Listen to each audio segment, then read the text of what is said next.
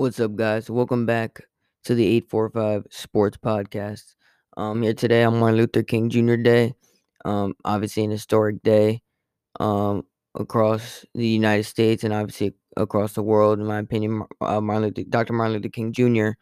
Uh, was so instrumental in achieving equal rights for all people and uh, uh, marching and and really protesting the issues about racial injustice that we still experience today. But he was so influential in giving people equal chances. Um, but anyways, like I said, welcome back to the 845 Sports Podcast. Uh, here in 2021, and today we're going to talk about the New York Knicks. The New York Knicks. Well, right now, um, as of today, the Knicks played against the Orlando Magic uh, in a victory 91-84, improving their record to 7 and 8 which as of right now puts them at about six in the Eastern Conference. But if they were to lose again, they would jump back down to 10th. So standings don't mean much right now. But what does mean something is the Knicks are winning games. Only one game away, only one win away um, from being 500. They were five and three to begin the season, lost five in a row, and have lost their and have won their last two games, uh, beating the Celtics by 30 yesterday on January 17th, and today beating the Magic by seven uh, and we'll talk about that in a second. But the Knicks thus far have actually looked really good in my opinion, uh, especially on the defensive end.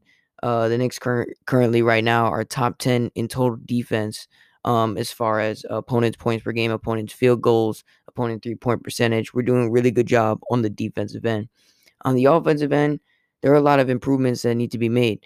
Um, you know, you can look at different guys in the starting lineup, but you know, as the starting lineup as a whole um, lacks shooting, and thanks to our good defense, we were able to pull out seven uh, wins in in 15 games so far. Uh, obviously, leading to our seven and eight record. Um, but the offense really needs to improve, and our three point attempts need to go up as well. Um, but also, we can't just jack them up; we got to make them. Um, so talk about that in just a second. But somebody I wanted to allude to um, is Julius Randle. Julius Randle was a guy that a lot of Knicks fans, including myself, after last season, were saying trade him. You know, he's a bit of a ball hog. Uh, he's not really helping our young guys, whatever, whatever. Julius Randle has put up all star type numbers and is clearly the star of the team, averaging about 23 points per game, nearly seven assists, and nearly 11 rebounds per game. Um, and in today's game against the Magic, he had 21 points and 17 rebounds, which is going to increase his rebounds category also. Um, so he's been very unselfish. Um, he had a triple double earlier this season. I believe he's had two thus far um, in points, rebounds, and assists. Um, like I said, he's putting up all star numbers. If he continues at this rate, right now he's averaging a, a 23 point, 11 rebound, double double with seven assists. Um, those are clear all star numbers. If he continues, he will be an all star this year. Uh, we're only 15 games in, however, um, but if he does keep this up for about 20 plus more games, he will be an all star. Um, but, anyways, he's been the clear star of the team.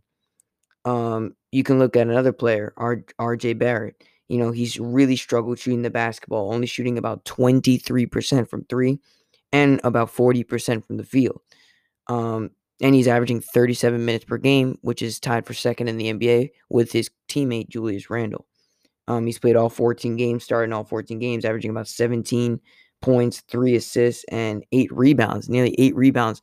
So that's a stat where he's drastically improved from last year, averaging about four ish rebounds last year. Now he's averaging nearly eight.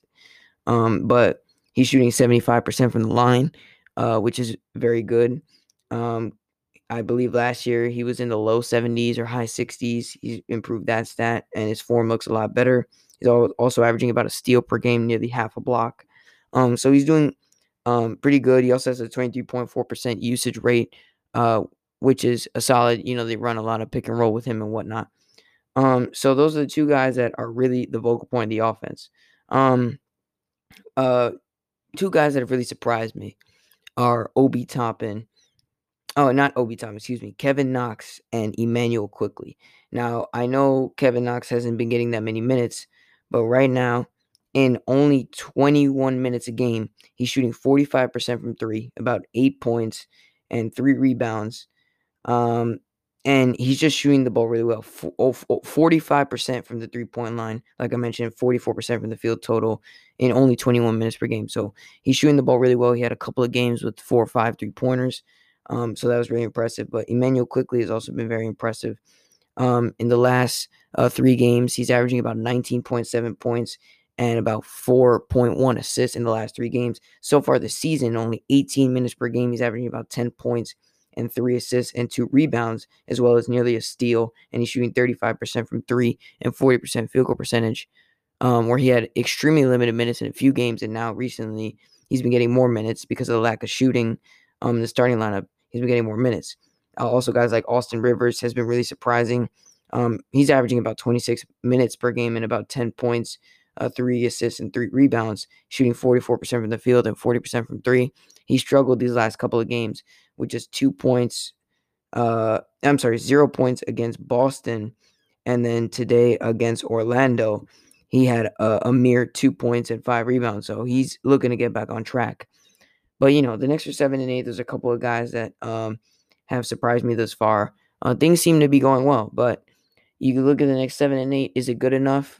It could be better um, with a guy like Alec Burks out of the lineup. Alec Burks in two games scored 22 points and 18 points and shot 47% from three point range in those two games combined. That is somebody when he comes back that is going to really spread the floor and allow us to shoot the basketball and really get in the paint where we dominate. Um, somebody I'm looking to see a little bit more from is Mitchell Robinson. As of right now, he's averaging about nine points and eight rebounds, I think, and on 30 minutes per game. Obviously, shooting 66% from the field because he doesn't do anything uh, other than dunking and some layups and shoot some free throws. And but he does block shots, nearly two blocks a game and 1.5 steals, which are both um, blocks in blocks. He's top five in the NBA right now, and in steals with 1.5 steals per game, that does put him in about the top 15, top 20. So proven to be a very good defensive player, which you've always known he he has been, and has a chance to possibly make an all defensive team uh, this season if he keeps up his good play. Um, one thing I'm looking to see from him is for him to expand his game. Obviously, uh, some coaches uh, they don't really allow some of their players to expand their game. Uh, they kind of limit them. I've seen Mitchell Robinson on Instagram shooting threes, hitting 10, 15 threes in a row. Makes me wonder, you know, can he shoot threes in an NBA game? Obviously, we're probably not going to see it much this season. Um, but I would like to see him expand his range up to 10, 15 feet, maybe hit a little mid range or put up some more floaters in the, in the paint. Because it seems like when he catches the ball, he's hesitant and looks like he doesn't have the confidence. But I think it's because he doesn't have the confidence instilled in him um, by the coaching staff to display his offensive repertoire. Um, guys have that have been underachieving, in my opinion. I would say Nerlens Noel is somebody that I expected some more from. Uh, obviously Frank Ntilikina has been out, so not much about him. And then Dennis Smith just came back from injury, so not much about him. Everybody else seems pretty steady. Um, Elfrid Payton, uh, starting point guard right now, averaging about 13 points, four assists, and four rebounds in 29 minutes. Um, he's you know he's a solid point guard. Do I think he deserves to be the starter? No, I don't. Um, but as of right now, he's our best defensive guard, and that's why he's starting. Because Tom Thibodeau, our new coach, he he uh he really preaches defense.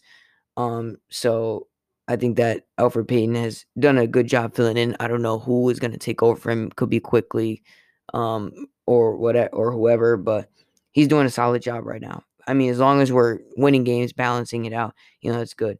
Uh, when you take a look at the standings, however, you have 10 teams from each conference that can make it to the playoffs this year. And the ninth and tenth seeds um, have to play a play-in game.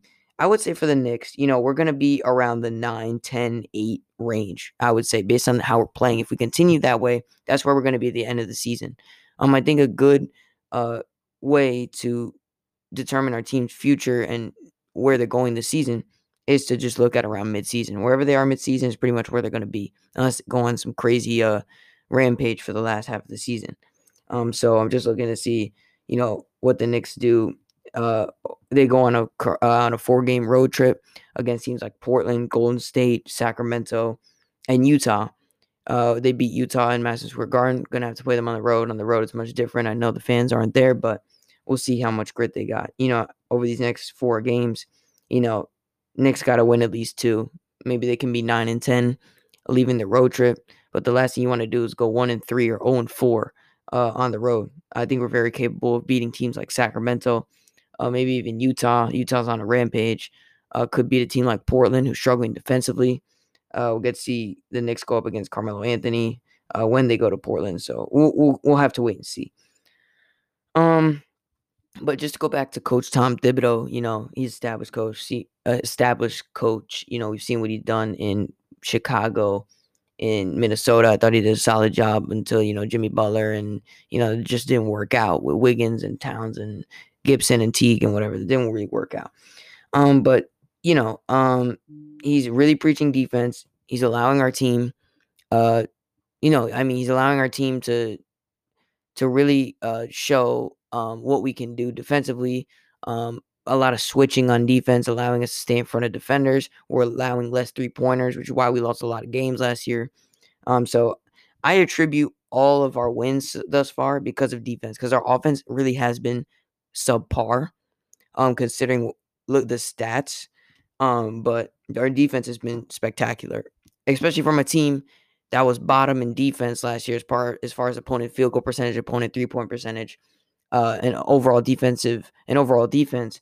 Our team was at the bottom, one of the bottom teams in the league, you know, and right now we're top ten in some of those categories. Um, so um, really looking forward to that.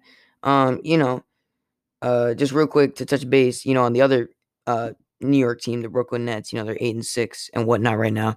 Picked up James Harden. Obviously, they got KD, Kyrie. They gave up Jarrett Allen, Caris LeVert. Uh, you know, um, they still got Joe Harris. Um, so I mean, right now I don't think the Knicks are the best team in New York. Obviously, and the Nets are going probably to an NBA Finals this year. If they don't, I think it's a bust season for them. I mean, they got another chance next year with the guys coming back, but uh, I think the Knicks have a chance though to be a playoff team this year. If the Knicks can somehow wedge their way into at least the playoff game, which I think they will, at least one of the either be nine or tenth in the conference, um, they have a chance to get play into the playoffs, or somehow they sneak into eighth. You know, they'll end up uh, probably playing the first seed, which is probably going to be a team like Milwaukee, Philadelphia, or Boston. So I'm interested to see what the Knicks do, but I think that they have a real chance to lift the spirits of the Knicks fans. You know, if you get into the bottom of the playoffs, um, you know, that really um let your fan base know that we're going up from here, and they really are. Um, so I just think we need to make some improvements on offense, but our defense has been great. Offense does have to improve. Um, yeah. So I mean, the Knicks they got a lot of promise. You know, I mean, what can I say? Um, I mean, they've played some good teams. The Knicks have beaten the Pacers. They've beaten Cleveland. They've beaten Atlanta. They beat Milwaukee by 20. They beat Celtics by 30. Uh, Pacers, Celtics, and Bucks are three teams in the top four in the Eastern Conference right now, and the Knicks have beat them all. Um, however, the Knicks have also lost to teams like Toronto and Charlotte.